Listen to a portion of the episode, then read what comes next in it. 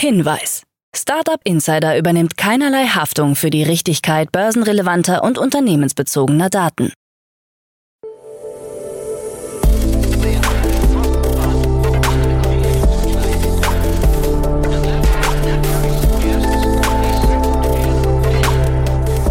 Startup Insider Daily. Morgen Update. Einen wunderschönen guten Morgen und herzlich willkommen zu Startup Insider Daily in der Morgenausgabe am Mittwoch, den 5. April 2023. Ich bin Kira Burs und ich freue mich mit euch in den Tag zu starten und das sind die News des Tages. Digitalbranche begrüßt Lindners Pläne zur Start-up-Förderung. IM meldet Insolvenz an. Wilde Group übernimmt Miss Sophie und Mambo neuer Bitpanda B2B-Kunde. Tagesprogramm. Bevor wir näher auf die Themen eingehen, lasst uns kurz einen Blick auf das heutige Tagesprogramm werfen. Nach dieser Morgenausgabe geht's weiter mit Investments und Exits, wo wir Lisa Liu von UVC Partners als Expertin zu Gast haben und sie mit Jan über die Finanzierungsrunden von Ermsilk und Heat Transformers sowie über den neuen Fonds vom Polestar Capital spricht. Um 13 Uhr geht's weiter mit einem Interview mit dem Startup Talpa Solutions und um 16 Uhr gibt's eine neue Folge Junge Startups, wo drei junge Unternehmen ihre Idee pitchen. Dazu aber später mehr nach den Nachrichten gelesen von Anna Dressel. Startup Insider Daily. Nachrichten. Digitalbranche begrüßt Lindners Pläne zur Start-up-Förderung. Die Gründer- und Digitalbranche begrüßt die Pläne von Bundesfinanzminister Christian Lindner zur stärkeren Förderung von Start-ups. Die Regelungen im Zukunftsfinanzierungsgesetz können deutschen Start-ups einen echten Schub verpassen und den Standort Deutschland international wettbewerbsfähiger machen, sagte Christian Miele, Vorsitzender des Start-up-Verbands am Dienstag in Berlin. Die angekündigten Veränderungen seien eine wirklich gute Nachricht für unsere Startup-Szene und den Tech-Standort Deutschland, ergänzte Achim Berg, Präsident des Digitalverbands Bitkom. Lindner will mit einer Reform der Mitarbeiterbeteiligung den Startup-Standort Deutschland stärken. So will der FDP-Politiker den steuerlichen Freibetrag bei Mitarbeiterbeteiligungen deutlich von 1.440 Euro auf 5.000 Euro anheben, wie aus einem Gesetzesentwurf des Bundesfinanzministeriums hervorgeht. IM meldet Insolvenz an. Der 2011 gegründete Berliner Instagram-Konkurrent IM hat Insolvenz angemeldet. Details zu den Hintergründen wurden bislang nicht genannt. Das Unternehmen wurde bereits 2020 umstrukturiert, woraufhin die IM-Gründer Florian Meissner und Ranzi Risk das Startup verlassen hatten. Ein halbes Jahr später verkauften die Gesellschafter das Unternehmen an die börsennotierte Schweizer Beteiligungsgesellschaft New Value, die seit Ende 2021 als Talenthouse AG firmiert. Zuletzt sollen Fotografen, die ihre Werke auf der Plattform anboten, nicht ausbezahlt worden sein. Ende 2012 stand IM in den App-Charts kurzzeitig vor Instagram. Zu den Investoren der Plattform gehört unter anderem Peter Thiel. Wilde Group übernimmt Miss Sophie.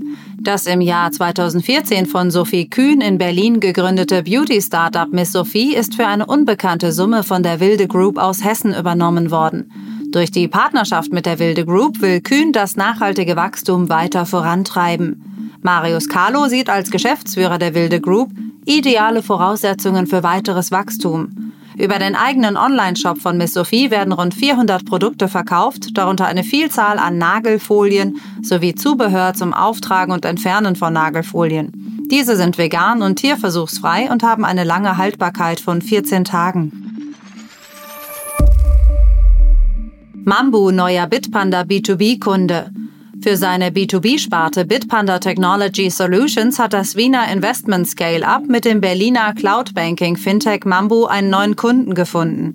Über das seit Mitte 2021 bestehende White-Label-Angebot können Banken und Fintechs das Produktangebot von Bitpanda ihren Kunden zur Verfügung stellen. Demnach wird die Kerninfrastruktur von Mambu als Ledger für Bitpandas vollständige Produktpalette fungieren. Zu den Kunden des Unicorns Mambu gehören in Österreich die Raiffeisen Digitalbank, Western Union und N26.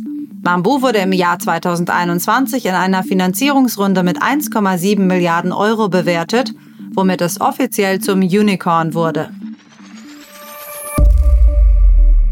Europäische Banken starten nachhaltigere Blockchain-Plattformen. Die schwedische Skandinaviska Inskilda Banken, SEB, und die französische Credit Agricole Bank haben den Start einer neuen digitalen Anleiheplattform angekündigt, die auf der Blockchain-Technologie basiert.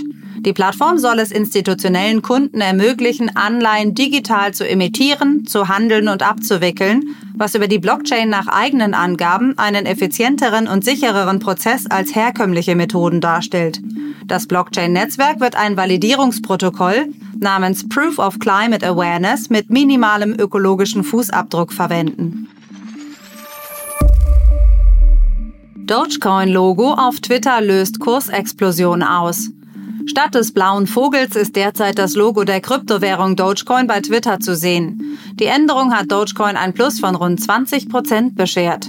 Der Austausch des Logos dürfte mit einer Klage zusammenhängen, die gegen Musk läuft. Ihm wird vorgeworfen, ein Schneeballsystem zur Unterstützung der Kryptowährung zu betreiben. Musk hatte die Spaß-Kryptowährung in den vergangenen Jahren immer wieder erwähnt. Die Klage hat einen Streitwert von 258 Milliarden US-Dollar. Dogecoin rangiert inzwischen unter den zehn größten Kryptowährungen weltweit und hat derzeit eine Marktkapitalisierung von rund 10,7 Milliarden US-Dollar. Virgin Orbit ist insolvent. Das vom britischen Milliardär Richard Branson gegründete Raumfahrtunternehmen Virgin Orbit hat in den USA Insolvenz angemeldet. Bereits im März hatte die auf Satellitenstarts spezialisierte Firma die Mitarbeiterzahl drastisch reduziert. Für das vergangene Jahr rechnet man nach vorläufigen Zahlen mit einem Verlust von gut 191 Millionen US-Dollar. Die Geldreserven waren bis Ende 2022 auf etwas mehr als 50 Millionen Dollar geschrumpft. Ein Verfahren mit Gläubigerschutz wird vom Firmenchef Dan Hart als bester Weg für einen Verkauf gesehen. Insgesamt hat Virgin Orbit 33 Satelliten in die Umlaufbahn gebracht. Virgin Orbit wollte im Januar zum ersten Mal einen Satelliten von Großbritannien aus in die Umlaufbahn bringen. Die Rakete startete zwar ohne Probleme vom Flugzeug, versagte dann aber auf dem Weg ins All. Bill Gates gegen Moratorium für KI-Entwicklung. Bill Gates hat sich gegen ein Moratorium für die Entwicklung von künstlicher Intelligenz ausgesprochen. Der Milliardär und Philanthrop argumentiert, dass die Aufforderung, eine Entwicklungspause einzulegen, viele der großen Herausforderungen der Welt nicht lösen werde. Kürzlich hatten mehr als 1000 Experten aus der KI-Branche eine sechsmonatige Entwicklungspause gefordert, um KI-Regeln zu überdenken. Die Idee hinter dieser Pause sollte die Schaffung eines Regelwerkes sein. Gates wiederum sieht ein solches Moratorium als schwer umsetzbar. Er könne sich nicht vorstellen, dass und warum Länder auf der ganzen Welt einer solchen Regelung zustimmen würden. Stattdessen solle man sich darauf fokussieren, die Herausforderungen und Probleme bei der KI klar zu identifizieren.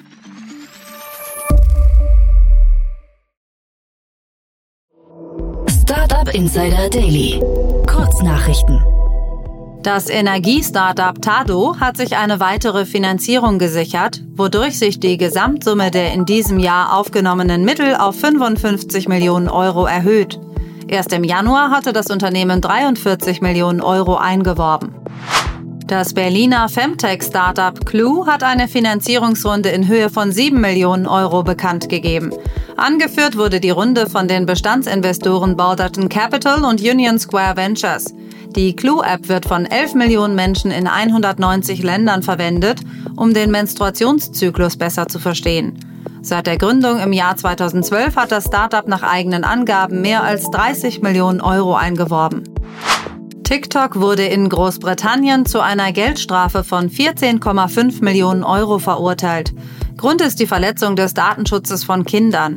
Demnach konnten sich bis zu 1,4 Millionen britische Kinder unter 13 Jahren ungehindert ein TikTok-Konto eröffnen, obwohl dies gegen die Regeln der Video-App verstößt.